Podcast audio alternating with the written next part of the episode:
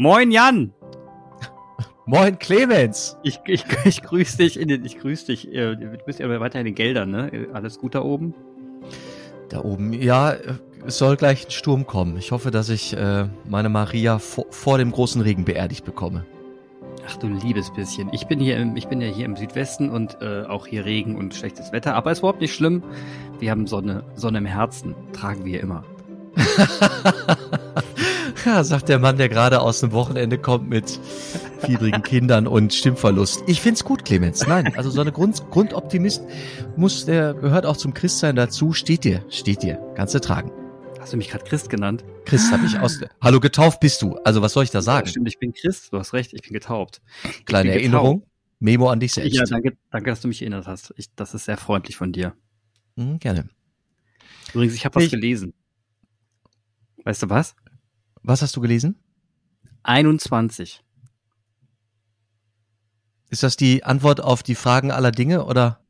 Genau, denn es gibt 21 Apostelbriefe. Mhm. Nicht mehr und nicht weniger. Mhm. Und das sage ich deswegen, weil du wolltest ja heute über Apostelbriefe sprechen und über irgendwelche Diskussionen und Streitigkeiten und deswegen, ähm, Äh, Ja, nein, also ich wollte vor allem, also über Konflikte, weißt du, Konflikte. Konflikte. Das, das war mein, äh, da habe ich gedacht, in der Kirche, da wird gerade so viel gerungen und das Ringen selbst wird negat wird in meiner Wahrnehmung oft negativ bewertet und ich denke, das ist eigentlich Quatsch. Es wurde immer viel gerungen und diskutiert.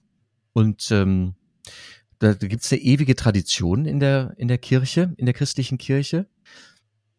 Ich glaube, im Monotheismus insgesamt, wenn man sich die ähm, den jüdischen Glauben ansieht, in den, in den Schulen, in den äh, Torah-Schulen, da wurde ge, da und wurde und wird gerungen. Ich meine, da gibt's auch keine Letztinstanz, ne? Man muss schon irgendwie theologisch immer wieder neu die Offenbarung, die Prophezeiung wenden, hin und her wenden im, im Licht der jeweiligen Zeit. Das ha- hat das Christentum, konnte sich dem nicht verschließen. Also gerade wird so gesprochen, wer kann gesegnet werden, wer kann geweiht werden. Das sind so Diskussionen unserer Tage und es ist gar nicht schlimm, dass diskutiert und gerungen wird.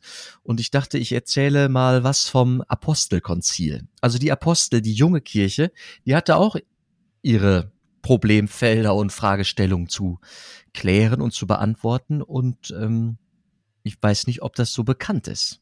Deswegen habe ich äh, dir gesagt, lass uns mal über die Apostel sprechen, beziehungsweise über die Apostelgeschichte. Ich war weniger bei den Pastoralbriefen, ich war mehr äh, bei der Apostelgeschichte und beim Paulus. Paulus, geiler Typ. Der hä- hätte, hätte Paulus sich nicht durchgesetzt mit seiner Position ähm, seiner Zeit, wir wären keine Christen. Das ging Paulus, richtig der ans, ja, der Paulus war der, ja, zum, ans Eingemachte. Ging richtig ans Eingemachte. Ja, Paulus ist so der Markus Lanz unter den Christengründern. Puh, ja, also Ja, boah, ich weiß, ob das passt. Hm, Ich will im Lanz da nicht zu, zu großen äh, Lorbeeren verhelfen, aber Paulus, ich bin ein großer Paulus-Fan. Ich weiß nicht, du weißt, du kennst du die Geschichte vom Saulus zum Paulus? Ja, kenne ich. Saulus wurde Paulus. Ja, und der, der Kerl hat sich gedreht um äh, 180 Grad. Vorher hat er Christen verfolgt und, und äh, Fähnchen im Winde, wird man wahrscheinlich. Ja, ja. auch ermordet und dann hat er so eine Christusbegegnung gehabt und ist dann Mhm. hinterher ähm, ist er einer von den Christen geworden.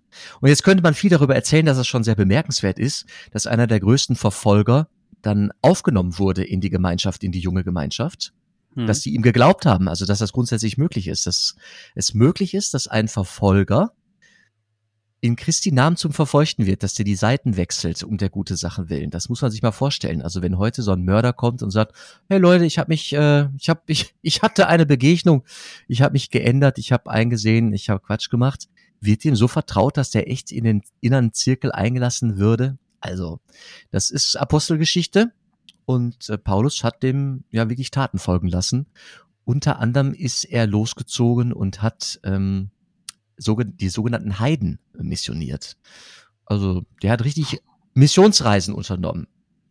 Der war richtig unterwegs. Also bis in die Türkei, bis nach Griechenland ist er getingelt, angeblich bis nach Athen, wo er ähm, auf dem Olymp dann da den, den Griechen den unbekannten Gott gepredigt hat, der war richtig unterwegs, der Mann. Und den Streit, auf den ich hinaus will, weshalb ich eigentlich den Streit als oder den Konflikt besser. Ich finde Konflikt finde ich ein bisschen, ich, ich weiß nicht, wie es dir geht, aber der Begriff Konflikt klingt irgendwie netter als Streit. Streit hat was, könnte was Schulhofmäßiges haben, irgendwie.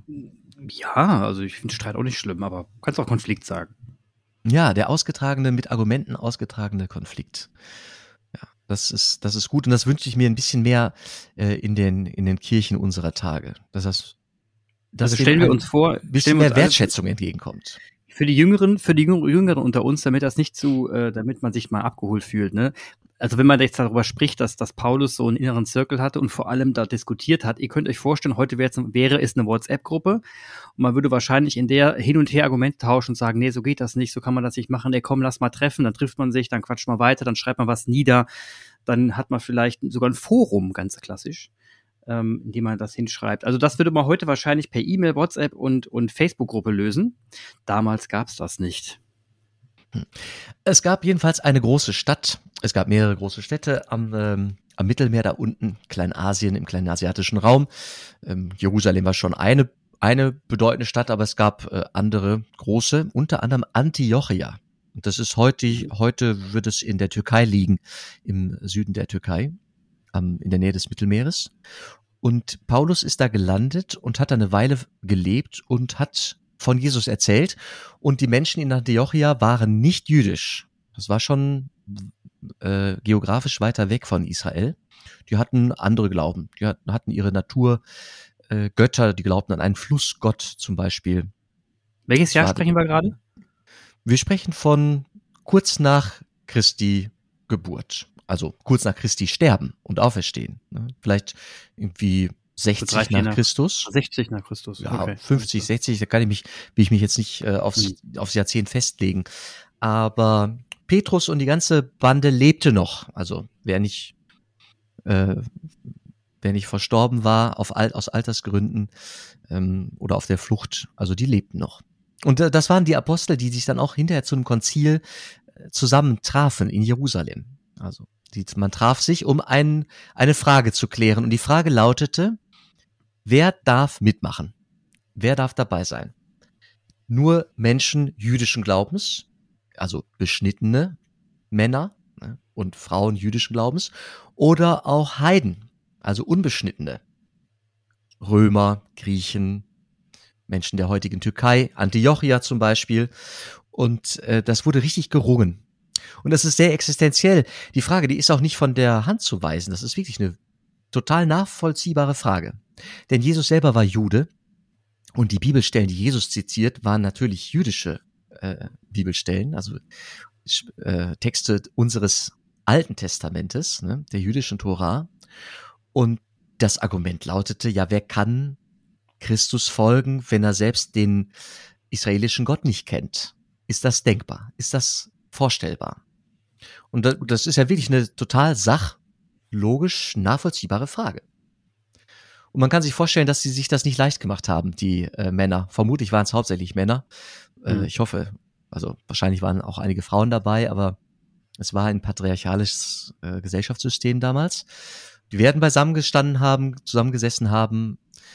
Und es kam so, dass Paulus dann nach Jerusalem zog, um für die Gemeinden, die er gegründet hatte, mit denen er inzwischen befreundet war, denen er was von Jesus erzählt hatte, um für die einzustehen und zu sagen, ja, aber sie haben sich schon bekehrt, sie haben, sie glauben, sie glauben diesem Jesus. Was sollen die jetzt nicht dabei sein? Und dann gab es dann so Kompromissvorschläge, zum Beispiel, okay, sie sind noch nicht beschnitten, da müssen sie sich halt nachträglich beschneiden lassen kann man sich vorstellen, dass das besprochen wurde. Oder, okay, sie sind nicht beschnitten, sie müssen sich nicht beschneiden lassen, aber sie müssen alle jüdischen Reinheitsgesetze befolgen, dürfen also kein Schweinefleisch essen etc. Auch eine Möglichkeit. Ja. Und am Ende äh, gab es einen Prozess. Ich, war, ich kann mir nur vorstellen, dass da wirklich erbittert und hart in der Sache gerungen wurde. Und am Ende wurde gesagt, nein, die Botschaft von Jesus, die ist so umfassend, so wichtig, so alle Menschen treffend und Jesus war bei allen. Jesus war nicht nur, ist nicht nur gegangen zu den israelischen Menschen, sondern der war bei, bei Menschen aus äh, Syrien, der hat sich mit Leuten aus Samarien auseinandergesetzt. Äh, der Samariter, der Barmherzige, war für Jesus ein Beispiel dessen, äh, der das gute Leben, der das, der die Nächstenliebe gut füllt. Es war ein Fremder. Also Jesus hat durchaus seine Botschaft nicht nur den israelischen Menschen mitgegeben, den jüdischen, sondern allen, die ihm zugehört haben. Und so gab es dann gute Argumente zu sagen, nein, erstmal müssen alle eine Chance haben. Und das finde ich super. Also sich vorzustellen, dass da wirklich hart in der Sache und zwar ganz am Anfang unserer Kirche gerungen wurde und sich das Pendel der Entscheidung bewegt hat zum Magis, zum Mehr, zu möglichst viel. Möglichst viele sollte die Botschaft erreichen können. Jan, jetzt habe ich eine persönliche Frage. Ähm, hm die, du bringst das Thema heute ja nicht umsonst auf, ne? Also wenn man jetzt mal die heutige, die heutigen Konflikte sich anschaut, die du auch in deiner Institu institutionellen Kirche hast und die Gespräche, die du führst, ähm, hat, war das die, die Transferleistung, deswegen hast du die gemacht, weil du heute ähnliche Gespräche führst? Ja, und weil das die aktuellen Texte sind, also die Apostelgeschichte, wo dieses Apostelkonzil beschrieben ist, das sind, das sind die Texte, die wir gerade an den Werktagsgottesdiensten als Lesung hören. Das heißt, mhm. ich werde gerade Tag für Tag mit dem Fortgang dieser Apostelgeschichte, des Apostelkonzils, werde ich gerade konfrontiert mit diesem ersten großen Streitfall, diesem großen Konflikt, der im Konzil gelöst wurde. Und das war dann irgendwie auch befriedet. Also zumindest gab es eine, eine Linie, wo man sich dran festmachen konnte. Also damals mhm. gab es halt kein WhatsApp und die Nachrichten dieses Konzils, die mussten auch erstmal in die Fläche sickern und getragen werden und bezeugt werden, dass das jetzt wahr ist, dass das jetzt der Konsens ist und der, die Beschlusslage. Ne? Mhm. Und das wird halt jetzt gerade täglich in die in diesen Wochen äh, zwischen Ostern und Pfingsten hören, wie die Apostelgeschichte in den Lesungen und es wird davon berichtet. Und mich trifft diese Erzählung aus der alten Kirche zu einer Zeit, wo, wo wir gerade äh, ringen um so Fragen nach, dürfen Frauen geweiht werden? Ne, wir hören manchmal mhm. Bischof Betzing, den Vorsitzenden der Bischofskonferenz, ähm, bezüglich dieses Themas, der sagt, ach, auf lange Sicht glaube ich nicht, dass es da irgendwie einen Konsens gibt. Allein ich nehme gar nicht wahr, dass wirklich Argumente ausgetauscht werden und dass das in der Kirche, in der Weltkirche wirklich bearbeitet wird. Das ist vielleicht im Vatikan eine Arbeitsgruppe, die irgendwo unterm Teppich arbeitet. Ich mag doch davon ausgehen, dass das Thema auf der, auf der Agenda ist, aber irgendwo unter ferner Liefen, während hier in Deutschland das wirklich eine ja, brennende Frage ist. Wir werden am nächsten Wochenende werden sich ähm, die Vertreter der katholischen treffen in Stuttgart zum ähm, Katholikentag äh, mhm. 2022. Keine Ahnung, vielleicht kommen 2000 äh, oder 20.000 Menschen zusammen. Vertreter der ganzen Vereine, Verbände, Lobby-Zusammenschlüsse, die werden da sein und da wird das wieder Thema sein. Der Pflichtzölibat, die Frauen, ähm, Homosexualität und wer darf gesegnet werden. Das sind so Fragen, die werden da bearbeitet. Aber auch die Ökumene, hoffe ich, äh, wird einen Platz finden. Und ja, vor dem Hintergrund dieses ersten Streitfalls im Konzil, der im Apostelkonzil, sind das fast Kleinigkeiten, wo ich denke, ja, könnte man mal eben beantworten, ne? Mhm. Die, also die Bibel aufschlagen, die äh, Wirkungsgeschichte, die Tradition daneben legen und dann mal schauen, was ist wohl heute der das Zeitzeichen. Was ist heute vom Geist, vom Heiligen Geist? Und ich glaube, der Wegweiser ist dieses Magis, dieses Meer, was ermöglicht mehr Leben, mehr Lebensraum, was ermöglicht weite Räume meinen Füßen. Ja, ich meine, dass da Jesus und die biblische Tradition genug Anhaltspunkte geben. Jetzt habe ich in meinem Ohr sofort ganz viele Stimmen, die sagen, nein, Jan, das geht so nicht und die Kirche und die Weltkirche. Ich weiß das alles, aber das Apostelkonzil damals, hätten die sich dagegen entschieden und die, hätten die den Raum eng gemacht und hätten gesagt, nein, nein, nein, also wer hier dazugehören will, wenn der nicht jüdischen Ursprungs ist, der muss sich wenigstens beschneiden lassen.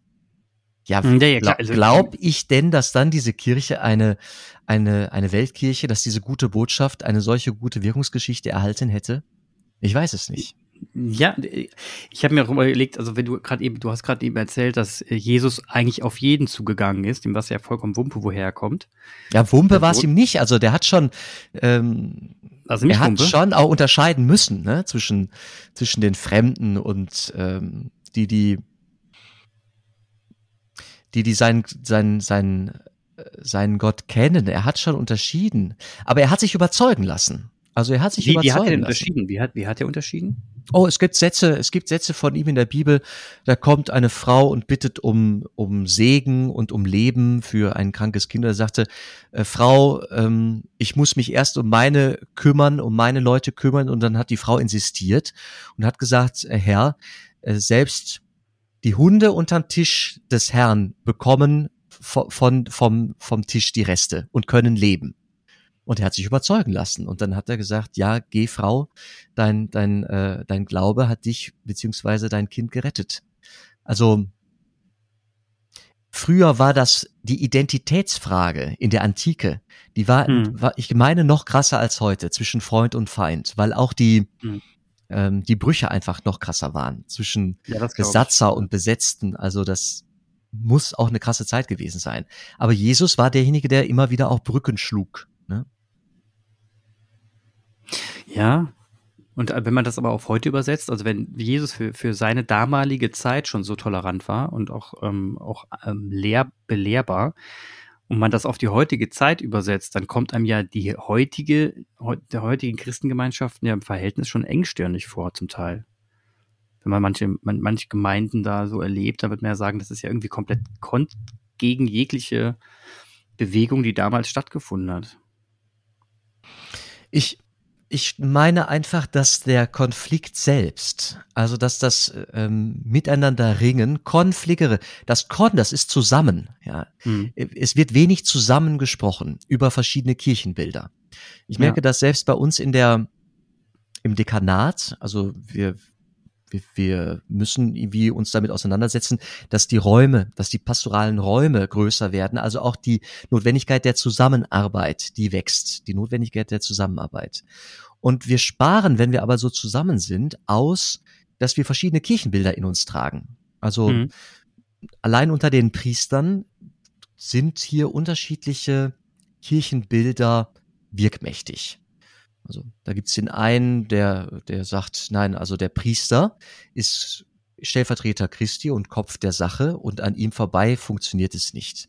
Während die anderen sagen, ja, also ein oder ein anderer sagt, ja, aber es wird kaum noch Priester geben in Zukunft, werden das immer weniger Menschen. Und dann äh, geht es entweder um, hier stirbt etwas, oder diese Gestaltungshoheit, die geht einfach über auf Menschen, die nicht Priester sind. Frauen zum Beispiel. Ne? Mhm. Und das, in der Praxis ist das zum Beispiel dann die Frage, darf eine Frau nach, also in der katholischen Kirche ist es tatsächlich offiziell so, dass eine, das Laien, PastoralreferentInnen nicht nach dem Evangelium predigen dürfen. Mhm. Unser Bischof, der macht inzwischen beide Augen zu und sagt, Leute vor Ort, organisiert es, wenn es bei euch sich eingegroovt hat, macht's halt. Offiziell mhm. ist es nicht. Und bei uns in der Pfarrei ist es zum Beispiel Usus, ganz normal, gang und gäbe, dass Pastoralreferenten, Pastoralreferentinnen nach dem Evangelium predigen. Es gibt andere Pfarreien im Dekanat, da geht das nicht. Wenn wir jetzt zusammenarbeiten sollen und wir pfarreiübergreifend auch Predigtdienst übernehmen, muss dann also die Pastoralreferentin, wenn sie in den anderen Sprengel kommt, an den Anfang der Messe ihre Predigt halten, als Statio vorneweg, ohne dass die heiligen äh, Texte schon gehört worden sind. Wie schräg ist das denn? Es wird aber nicht darüber gesprochen, ja. Also es wird gar nicht so die Auseinandersetzung. Ich habe das Gefühl, die Auseinandersetzung, die wird gescheut. Wir machen uns nicht ehrlich. Diese Harmonie äh, Soße, wenn ich es mal despektierlich äh, sagen will, die wird so drüber gekippt und dann gibt's viele rosa Elefanten im Raum, die ähm, uns Luft zum Atmen nehmen, die aber nicht besprochen werden. Wie kacke ist das denn? Und die ganze Kirchengeschichte ist voller Konzilien, also Versammlungen der, der, ja, der Denker und Denkerinnen, hoffe ich, mhm. ähm, wo gerungen wurde um, um theologische Fragen, um den, um den guten Weg, um die gute Auslegung. Also gefragt zum Beispiel, kann man sich Jesus Christus als Gottes Sohn vorstellen, als als einen charismatischen Propheten, der einfach ein total wichtiger Prophet war, oder sogar als Gott selbst. In mhm. unserer katristischen Kirche sagen wir inzwischen, es ist Gott selbst. Anders, der hat Dinge ertragen und geleistet und erlitten und getan. Das muss Gott selbst gewesen sein. So kommen wir an den drei, an die, an die Idee von Dreifaltigkeit. Also Gott in drei Personen. Ein Gott in drei Personen. Und stellen uns das als dieses Kleeblatt vor. Es ist ein Blatt mit drei Teilen da, das, bis, bis man dahin kam als Glaubenssatz, das war ein hartes Ringen, ein hartes Ringen. Und ähm, versucht das heute mal Menschen zum Beispiel des muslimischen Glaubens zu erklären. Also da wird mir doch gesagt, Jan, ihr glaubt doch an drei Götter, an den Vater, an den Sohn und den Heiligen Geist. Und das ist nur ganz schwer apologetisch zu widerlegen, weil das wirklich mhm. ein hingewachsenes, ja, theologisches Denkmuster ist, das wir heute selbstverständlich im Wort führen, aber so richtig verstehen, boah, muss man sich ganz schön hinringen, bis man, bis man das so also, erkennen das, kann. Ne? Ist das hinderlich oder ist das egal? Also ich meine, oder würde man jetzt sagen, dann lass uns doch mal zusammensetzen und überlegen, wie wir das vereinfachen können? Dass man nicht mehr drum ringen muss. Oder ist das Ringen ähm, und das nochmal erklären müssen auch der Sinn dahinter? Ob's den, ob das, ich glaube, es ist nicht der Zweck. Es ist nicht der Sinn. Mhm. Aber äh, da wir viel ringen müssen, sind wir immer wieder äh, herausgefordert, uns zu erklären und uns selbst ehrlich zu machen. Und äh, ich meine, dass wir Christen in Zukunft wieder mehr ringen werden. Wir kommen gar nicht drum herum, weil die Fragezeichen um uns herum immer größer werden. Ich hoffe, dass oh, immer mehr Leute anfangen, Fragen zu stellen und sagen, sag mal, Jan, was erzählst du da eigentlich? Und das fordert mich heraus, immer wieder mit neuen Worten zu sagen, warum mich, mich es nicht im Glauben hindert, warum ja. es mir sogar Freiräume schafft. Ja, genau, genau. Und, also wenn die äh, Dinge zu simpel sind, ja. dann, dann werde ich inzwischen sehr schnell skeptisch. Ne? Also es gibt in unserer Kirche Strömungen, die wollen die Dinge total versimplifizieren oder sagen, nee, das braucht man gar nicht zu hinterfragen, das ist einfach so. Da sage ich, nee. Das geht ja, das, das geht ja. überhaupt nicht. Nee, nee, nee, nee. Das ist ja genau das, genau das Falsche. Ja, das gibt's, gibt's auch. Und das geht, glaube ich, auch, dass das nicht der Weg ist. Also das ist nicht Nein. überzeugend. Es muss nee, überhaupt nicht. vernünftig sein. Ich muss es verstehen können. Genau, muss drüber denken können. Das, richtig. Und ähm, ich, ich habe mir, ich, also ich verstehe jetzt, dass die vor 2000 Jahren da ähm, sich nochmal zusammengefunden haben, um, um, das, um das so im Detail zu besprechen, weil ich meine, das hat ja auch eine riesen, riesen, riesen Auswirkung.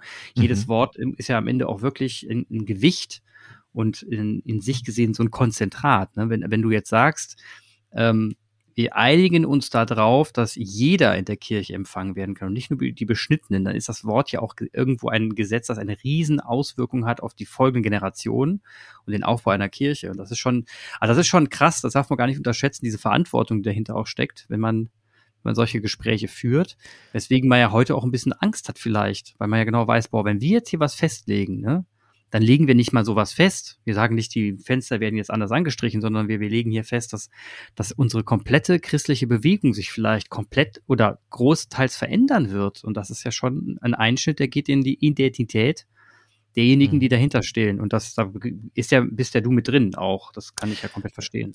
Was mich entlastet, ist folgendes. Ich stelle, ich kann also feststellen, biblisch in der Apostelgeschichte, dass es die Notwendigkeit gibt, zu ringen und zu sprechen und zu debattieren. Mhm. Jesus selbst, es ist kein Jesus-Wort überliefert. Jesus hat nie eindeutig gesagt, mir dürfen nur jüdische Menschen folgen. Und Jesus hat nie ausschließlich, also so äh, ausschließend gesagt, keine nicht-jüdischen dürfen mir folgen. Es gibt mhm. diese Sätze nicht, die selbst wenige Jahre nach Jesu äh, Auferstehung, als er nicht mehr unter ihnen war, die konnten sich nicht dran erinnern. Also er wird es nicht gesagt haben. Das heißt, es gab eine Notwendigkeit, irgendwie eine Entscheidung herbeizuführen. Also das gehört zur Kirche und zur Nachfolge. Und jetzt gehen wir auf Pfingsten zu. Pfingsten ist das Fest der Geburt der Kirche, kann man sagen, der Geistsendung. Also da kam mhm. der Heilige Geist zu den versammelten Aposteln, die sich da irgendwie eingeschlossen hatten, voller Angst, was passiert jetzt, nachdem Jesus tot ist. Und dann kam Jesus und dann kam der Heilige Geist und auf einmal waren sie voller Mut und sind rausgegangen und dann gibt's diese Idee mit diesen Feuerzungen und auf jeden Fall waren die total begeistert und haben festgestellt, so scheiß drauf, wir gehen jetzt raus und erzählen von Jesus und das ist so wichtig, wir müssen jetzt hier weitermachen. Das, äh, so. Ja, aber also Impuls, diese, diese, Impuls. warte, warte, ja. dieses, ja? Äh, diese, diese Feuerzungen oder diese Begeisterung, Mhm. Es gibt da zwei Erzählungen, also einmal das mit den Feuerzungen und eine andere Erzählung.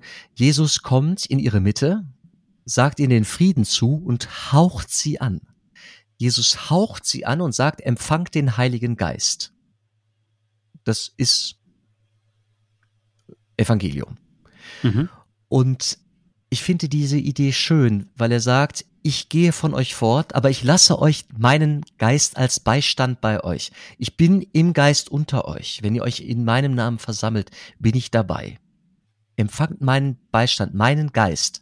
So, und in der Apostelgeschichte ähm, gibt's unter den, äh, also in, im Kapitel 15 ab Vers 22 die Beschlüsse der Versammlung, die Beschlüsse des Apostelkonzils und äh, die Formulierung, die, wo steht es denn? Da wird Folgendes gesagt.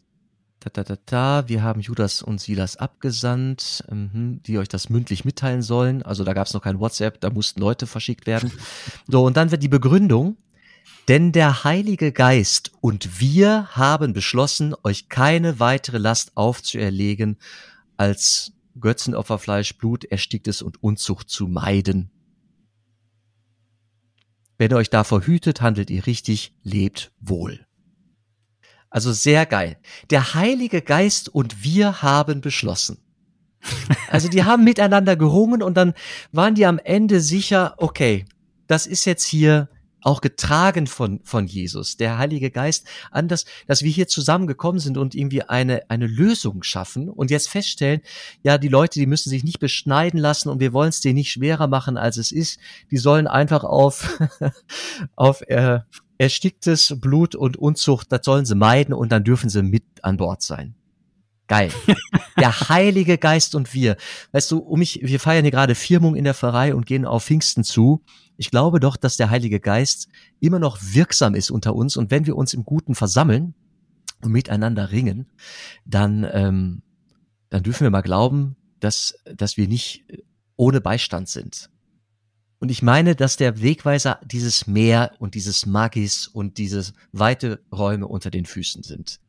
Ich wünschte mir, dass das irgendwie sich beim Katholikentag und in den theologischen Auseinandersetzungen mehr, mehr Bahn bricht. Ich meine, in der Wirtschaft, Clemens, mhm. Konflikte und Streitfälle und Auseinandersetzungen. Kann man sich Innovation vorstellen ohne, ohne Auseinandersetzung? Ja gut, Patente, Erfinder, Forschung ähm, im Labor. Aber, aber selbst da gibt's so Ressourcenkonflikte nee, und Zielkonflikte. Also Nee, ja. also Innovation entsteht im Chaos, das ist richtig und und man dann da gibt's auch kein Patentrezept. Ja, nee, das ist schon richtig und das das braucht den Konflikt definitiv, um das zu schaffen.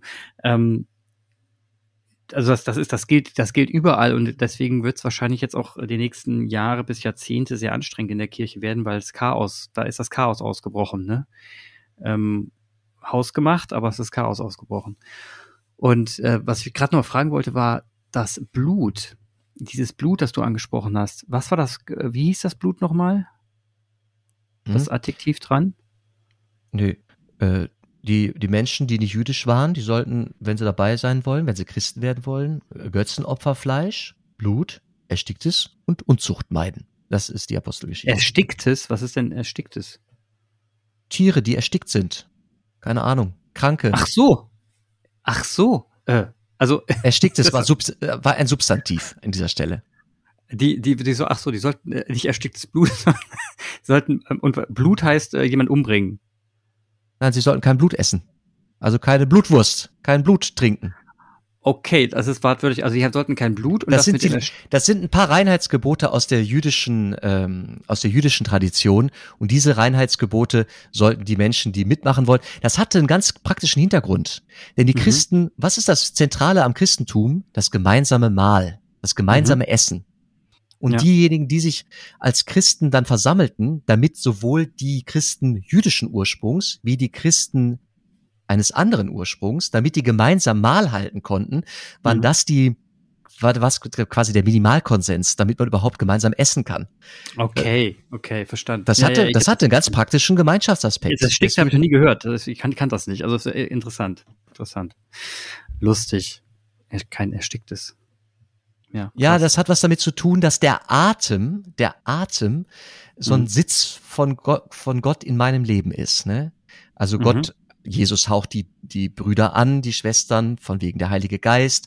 Schon die Ursprung, also Adam und Eva, eine der mhm. Schöpfungsgeschichten ist, äh, Gott gibt seinen Atem. Ne? Er haucht ihn an und er atmet. Ja, witzig, alles klar. Ja, ja, klar, verstanden. Ja. Und deswegen, wenn also etwas, äh, ein Tier erstickt war, dann war es war es halt gestorben. Und zwar so, dass Gott wollte, okay, das ist jetzt hier nicht aktiv ähm, geschächtet worden, also geschlachtet worden, sondern es war einfach irgendwie, ja, schon tot. Der Atem war ihm genommen. Sollte er nicht auf den Teller kommen. Also nee, was ich, was ich daran wirklich beeindruckend finde, weil ich kannte das jetzt noch nicht, ähm, dieser, diesen Minimalkonsens kannte ich nicht, der ist ja wirklich minimal. Äh, das ist, äh, finde ich ja äußerst beeindruckend. Also ist ja ungefähr so wie äh, jeder, jeder kann kommen, äh, hab bitte saubere Schuhe an, wenn du kommst oder so. Also das ist ja schon schon auf einer schon auf ja, einem und, Niveau. Und dieser dieser Minimalkonsens, der ist zielgerichtet. Es geht darum, dass man gemeinsam essen kann, weil das das Zentrum unseres äh, praktizierten Glaubens ist. Ne? Mhm. Dies ist mein Fleisch, dies ist mein, mein, mein Kelch, mein Blut für euch gegeben. Esst gemeinsam, tut dies zu meinem Gedächtnis. Und damit das funktionierte zwischen den, den einen und den anderen, ja. war das halt der Konsens. Klasse. Also total gut. Absolut, ja. Und, ähm, und das mal, das finde ich, das finde ich, das klingt daran so schön, das klingt einfach. Ne? Das klingt wirklich einfach und, und für die Zeit mega nachvollziehbar. Und ich habe das Gefühl, heute gibt es zu viel Abers und Ausnahmen. Also das ist ein mhm. Gefühl. Ja, das geht schon, aber na der und dann das, aber da muss schon und äh, wenn das aber so ist, dann nee. Äh, und und da, da sind wir in der Gesellschaft auch ziemlich beschissen mittlerweile drin. Da wird ja über jeden Furz gesprochen. Da, die, aber nee, die trägt ein Kopftuch, aber nein, die, die tut's nicht. Mhm. Ähm, aber die, der Stern, der stört mich, ne, der stört mich nicht, wo ich mir denke, was, was, was reden wir hier eigentlich? Also ich meine, letzten Endes geht's doch hier um Minimalkonsens, dass wir uns alle verstehen. Und das finde ich, das kommt da sehr gut zum Tragen. Und wenn man, ich glaube, wenn man sich darauf nochmal besinnen würde, dann hätte man, glaube ich, auch, dann würde man ja automatisch schon mehr Toleranz ausstrahlen, ne? Wenn man alles mhm. andere mal weiter schiebt und sagt, das ist der Kern. Mehr ist es eigentlich nicht, Jungs, Mädels, alles gut. Übrigens, es hatte noch eine politische Dimension. Mhm. Ähm, Paulus, der für die neuen Christen in Antiochia vor, vor allem sprach und also auch einige andere ähm, neue Gemeinden, die er gegründet hatte, der, tra der traf in Jerusalem, also das war folgende Situation. Es gab auf einmal mehr neue Christen, mhm. die einen heidnischen, einen paganen Hintergrund hatten, als jüdische Christen. Also es mhm, okay. kippte, das muss, also das so, wenn man so an Proports äh, mal denkt, auf einmal gab es im Ausland mehr die sich auf Christus beriefen, als Christen in Jerusalem, wo Christus gestorben ist und auferstand ja. und gewirkt Krass. und gelebt hat. Krass. Und dann so Deutungshoheiten. Wer darf jetzt eigentlich bestimmen, wer dabei ist? Die Minderheit der jüdischen Christen. Und darf auf einmal, also in Jerusalem wurde die Entscheidung getroffen. Ne? Also, mhm. und die haben sich entschieden für, ja, wir werden viele sein und am Ende werden wir, also, das ist auch eine Frage von Kontrollverlust je mehr Leute es gibt, und damals gab es halt wirklich, man musste Leute losschicken, um in Kontakt zu sein. Und auch mhm. Briefe, mhm. die mussten von irgendwem überbracht werden. Ne? Ja, klar. Ja. Also das war ja, die Kommunikation war deutlich schwieriger und komplizierter als, als heute. Und je größer die Geschichte wurde, ja, desto mehr musste es, äh, musste es auch Vertrauen geben, dass es am Ende, dass der Heilige Geist schon irgendwie wirkt und dass Jesus ist es, der seine Herde, äh, seine, sein Volk beisammen hält. Ja, ja. Und das heute, wurde jetzt auf einmal größer als das jüdische Tum. Das war auf einmal international. Im, im mm. Jüdischen, da war der Glaube total verknüpft, ist es wie heute noch, mit dem Staat und mit der Region. Mm. Im Christlichen war das auf einmal, wurde diese Grenze butterweich. Da wurde gesagt, ja, wir haben jetzt Glaubensbrüder und Schwestern, die wohnen in, in der heutigen Türkei, die wohnen im heutigen Griechenland, die wohnen heut, im heutigen Rom. Das waren Römer, potenziell unsere Feinde. Die Römer haben mhm. Israel angegriffen. Aber jetzt haben wir da Glaubensbrüder und Schwestern. Also das mhm. hatte eine hohe politische Komponente. Auch da gab es eine kleine Lösung für. kann man lesen im Apostelkonzil. Das ist, so wird heute noch Politik gemacht. Da wurde dann gesagt, ja, äh, Antiochia, eine große christliche neue Gemeinde, denkt bitte an die Armen in Jerusalem. Ähm, in Jerusalem gab es noch ja auch früher eine Verfolgung durch die durch die Römer, durch die ähm, jüdische Mehrheit, also durch die Hohenpriester. Und so wurde gebeten, dass die Gemeinde in Antiochia Geld sammelt für die Armen in Jerusalem, für die quasi Urkirche in Jerusalem. Und so wurde da so ein bisschen Frieden geschaffen. Ja. Krass. Es gab also eine Kollekte. Es wurde dann in, in Antiochia kollektiert für die Urgemeinde in Jerusalem. Also ne, mit Solidarität und so wurde dann ja eine Balance hergestellt. Es gab Diakone, die dafür zuständig waren. Ja, so, wuchs, so wuchs es. Und das waren keine leichten äh, Problemfelder, die da beackert wurden. Wahnsinn. Die Menschen sind schon komisch drauf. Abgefahren. Am Ende, eigentlich geht's ja nur um Glauben. macht er, und am Ende macht er wieder immer so eine Riesenstory draus. Abgefahren. Ja, aber es muss, es muss diesen, es braucht diesen Brückenschlag. Wir, wir beten das im Vater ja? Unser, ne? Wir beten das im Vater mhm. Unser. Dein Wille geschehe, wie im Himmel, so auf Erden. Und die Erde ist das Problem. Da, da, da, Gott keinen Fax schickt und keine E-Mail, müssen wir Gottes Wille auf Erden, dann müssen wir halt mhm. immer wieder aktualisieren. Jo, und jetzt sind wir gerade beim Riesenupdate. Mein Gott, das dauert lang. Ja, ich, äh, also du ringst ja, du ringst ja im Alltag wahrscheinlich immer noch mit vielen, mit den Neuigkeiten, die mal wieder auftreten. Ist nicht letztens irgendein Erzbischof zurückgetreten oder sowas? Oder war das ein, war das ein Generalvikar? Ich weiß es nicht mehr. Ah, Generalvikar in Speyer. Markus Hoffmann? Ja. Nee, mhm. das war Köln. In Speyer ist jemand zurückgetreten. In Speyer ist äh, der Generalvikar zurückgetreten und der geht jetzt, äh, der wird jetzt altkatholisch. Ah ja, genau, das war der. Priester der, der altkatholischen Kirche. Ja, aber das sind auch mit der Begründung, mit der Begründung ja. und da sind wir wirklich am Thema.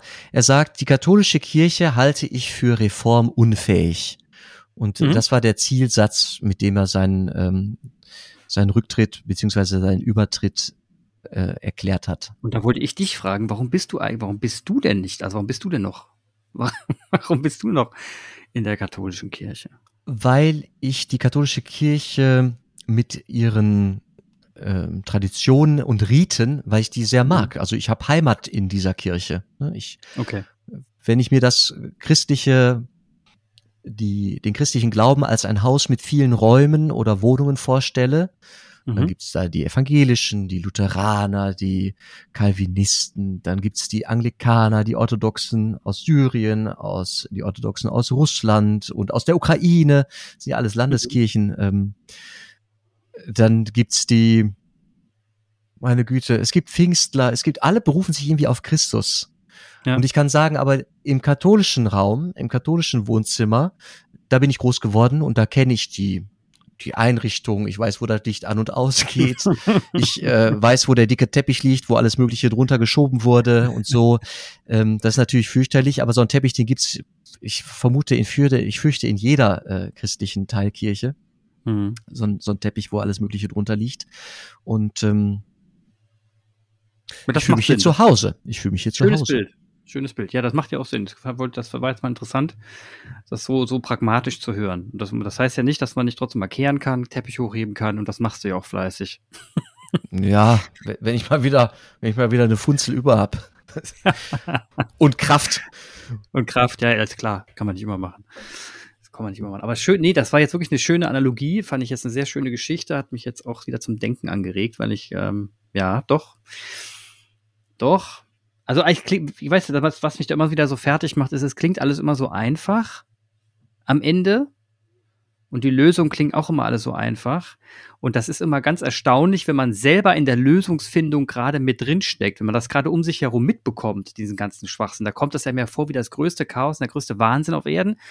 Und dann, wenn dann so, wenn man dann rauszoomt 50 Jahre später und sagt, damals wurde das dann entschieden, dann sagt man, ja, war ja ganz einfach. Und so ist es gerade. Also wenn man, wenn man jetzt, da ist Zeit irgendwie relativ, ne? Wenn man jetzt, wenn man jetzt rauszoomen würde und in 50 Jahre Schritten denken würde, würde man sagen, ja gut, klar, jetzt musste die Kirche reformieren, musste ein bisschen ummodeln und da haben sie es ja irgendwann geschafft. Vielleicht heißt es dann so in 50 Jahren. Mhm. Ja, und man stelle sich mal vor, ich meine, das ist jetzt natürlich auch ein bisschen ein kindliches Gedankenexperiment, aber manchmal habe ich Spaß daran. Man stelle sich vor, Jesus kommt mal wieder vorbei und guckt sich die ganzen Teilkirchen an und was, was soll er denn dann sagen? Soll, soll er sagen, Leute, ihr, ihr seid völlig, ihr seid völlig neben der Spur, völlig, oder was wird der, wird der sagen? Soll er jetzt spielen wir mal alle Reise nach Jerusalem oder jetzt kommen wir mal, also das ist doch, ich will nicht sagen, dass es lächerlich ist, ist es nicht. Dafür ist auch unfassbar viel Blut geflossen ne, zwischen ja, den Konfessionen. Ja. Man denke an die Konfessionskriege, man denke an Irland, an Belfast. Wahnsinn. Das ist Wahnsinn. Ja, ähm, Wahnsinn. Es ist also nicht lächerlich. Es ist ähm, ja, aber, aber manchmal ist es ist es schon auch ein Kindergarten. Ne? Manchmal. Ja, genau. Und, und er würde auch sagen, ihr leid an Burnout, komm, geht mal zum Psychologen. Ach, Leute. Ich weiß nicht. Alle, alle drehen ja am Rad. Ah! ja.